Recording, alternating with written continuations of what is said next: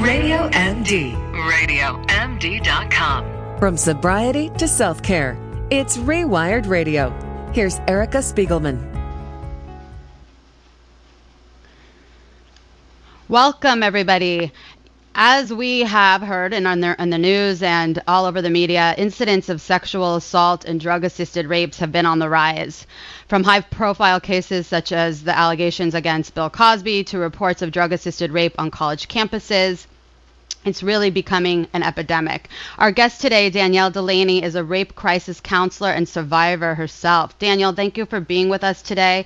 And you know, I really want the audience to feel like they they can discuss what sexual assaults are and yeah. and how it it really is in the forefront of what's going on in our country all over the place. So how how has it how has it been for you to see these sexual assaults coming to to light in the media? To be honest, I'm no different than anyone else who's been victimized in the past. I'm I'm quite triggered by it. And thank yeah. you so much for having me. It's such a pleasure to be here. It's oh, it's, it's really an epidemic. It's an epidemic. I mean, this has been going on for years, and now that it's public figures that we're hearing about it from, it's becoming more in the forefront of the media. But this has been going on for years and years. We see 15,000 or more of these cases in the emergency rooms every year that mm-hmm, cannot be proven. Mm-hmm. Wow. It's a very, very difficult area, the drug assisted rape. Yeah, it's such very a high difficult. number. And probably exactly. half of them aren't even reported. yeah. Exactly. That's only the ones we know about. 15,000 a year. That's only what we know of. And I've worked with the sexual assault response team, the SART team in Long Beach, California and in Los Angeles. And it's unbelievable when you're on the front lines and in the trenches there holding the hands of the victims, listening to these stories. There's mm-hmm. sort of an amnesiac effect that people don't understand how it is that mm-hmm. they kind of know what happened and kind of don't, yet they can recognize who their assailant is and mm-hmm. I can vouch for them. I've been through it, and I absolutely know. You know what happened to you. It was just beyond your control. It's mm-hmm. a very difficult and, thing to prove. And what are some tips for people so that they don't put themselves in danger of, of becoming, you know, um, drugged, basically? Well, what, what, I what think the, the, one of the first things to know is that GHB, ketamine, rohypnol, the substances that are used are odorless and tasteless. So they're very hard to detect. So the first Scary. thing you can do, I mean, yeah, it's terrifying. And I've spoken about this at universities. These some of the young girls will go to parties and they think they're fine because they don't drink. And you can be sober and your water can be drugged. They can inject water bottles with a needle. They can inject a cork. There's so many ways of, of mm. getting a, a substance to someone. Or they can pay a bartender somewhere if they're sending a drink to you. So I would just say never accept any drink from someone you do not know. And best case scenario, pour it yourself, get it yourself, and you know don't, don't eat drink from an open container or a punch bowl or anything like that. Mm. And definitely don't go anywhere where you've heard of these stories happening before because clearly no one's on guard. Nobody's making sure it doesn't happen. Yeah, those are great tips. And would you say to bring someone with you when you're going to parties, or I mean, you know, just to have someone there? I would there say so. I would say so. Yeah. I mean, it's a it's a personal choice, but I think the buddy system is always a really good idea. I think that's that's regarding drug assisted rape or any other kind of assault, things are less likely to happen to you when you're in a group. But drug assisted rape, actually, people have raped an entire sorority house before. You know, they can dose everyone.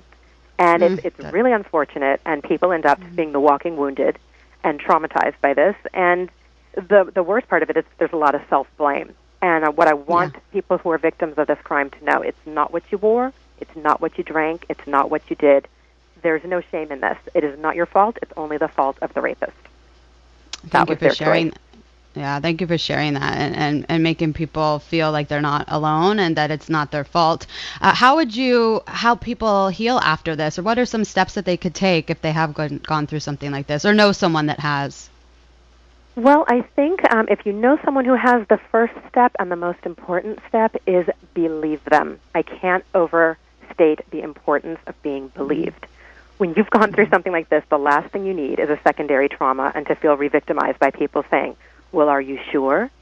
and uh-huh. feeling that you invited this in any way. And so believing someone is the very first step. When you hear a story like this, definitely don't minimize it. And um, mm-hmm. and if it's you yourself going through this, I think the first thing you can do is look for a counselor or a therapist. And if you're googling or calling around and asking about this, specifically state that you're looking for a rape crisis because therapists that aren't trained in rape trauma syndrome or counselors who aren't trained in rape trauma syndrome, they won't know what this is. It's cyclical, it's triggered at different times of year, your body remembers. There's mm. a lot of things to address, and you want to make sure you yeah. have the right kind of care. Absolutely, absolutely. And with the college campus, you know, it's well, the college campuses. I just keep hearing story after story of um, these drug-assisted rapes, or if they're not even drug-assisted rapes, they're just sexual assaults. Um, mm-hmm. How would just in terms of safety and and having having those people listening out there, you know, to I, I, know there's apps on phones you can have now. There's different ways in which you could call 911 on campuses. I mean, mm-hmm. Is there any mm-hmm. any ways for prevention, people can be more preventative and, and be more mindful of how they are um, socially interacting on campuses? Anything that you... I agree. I do think that there is. I think there there are several ways to to minimize the um, the occurrence of this. I think definitely yeah. utilizing the security systems when they say that security can walk you to and from classes if you're going to school at night. Use mm-hmm. that. Don't take the chance. If you can have uh, well lit parking spaces. Don't park next to scary looking vans. They are scary Absolutely. for a reason. They can pull you into a van. It's happened a lot. Mm-hmm. Um, mm-hmm. And once you're in a car, you're in a vehicle, get to a second location, you've lost complete control. So you really want to be very careful about what you're doing and use all of those those helpful tips you were mentioning. You know, the 911, the boxes that are available on campus that you can pick up a mm-hmm. phone and call, and definitely use security. Use the security guards, and always use the buddy system if possible. And trust your gut. I can't I can't impress upon people enough. If you feel like something's wrong or something's a little bit off or like you're being watched, your gut instinct is one of the best barometers of what's going on around you and people do minimize that. And instead yeah, of thinking I, I knew it, I knew it, later on you want to say I know it and just stand mm-hmm. in that and you know the truth and stay away from that situation or that person. Yeah, absolutely. That's and, and the resources that are available. What had helped you get through your your trauma? I would say support groups are extremely helpful. Um, I found okay. some support groups. They weren't easy to find, but I did find them. And um, you can Google, you can call around and ask different therapists and counselors. I refer mm-hmm. people to several different resources when they call me. So if someone Good. has a problem with that, reach out to me. Look for me at um, www.danielledelaneycounseling.com, and you can send me an email or give me a call. And I'll, if I can't help you, I will absolutely refer you to someone that can and it's um, it's the first step is recognizing that you don't want to have self-destructive behavior and be preoccupied with the situation at hand. You really want to reach out and help yourself by reaching for help. Yeah, and I'm glad that you said that. That you know, instead of turning to any destructive behavior to medicate or to you know put that band-aid over that wound, to really reach out, seek therapy, seek a professional that has been through this or walked other people through this, and and and really understand, which I think you know you you've shared that you can come out on the other end. You can survive this trauma and you can Absolutely. begin to begin to feel like you're you're not alone. Um, and I really appreciate you sharing that today um, with our guests. You're welcome. And thank you. Thank you for letting see, me share.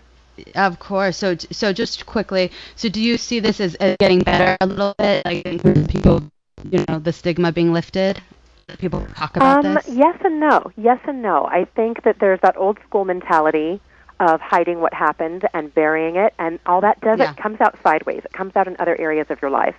So I do okay. still see a lot of that, but I am also recognizing that people are more aware and yeah. and more aware of help and more aware of the frequency of this crime. So the awareness right. is helpful for everyone.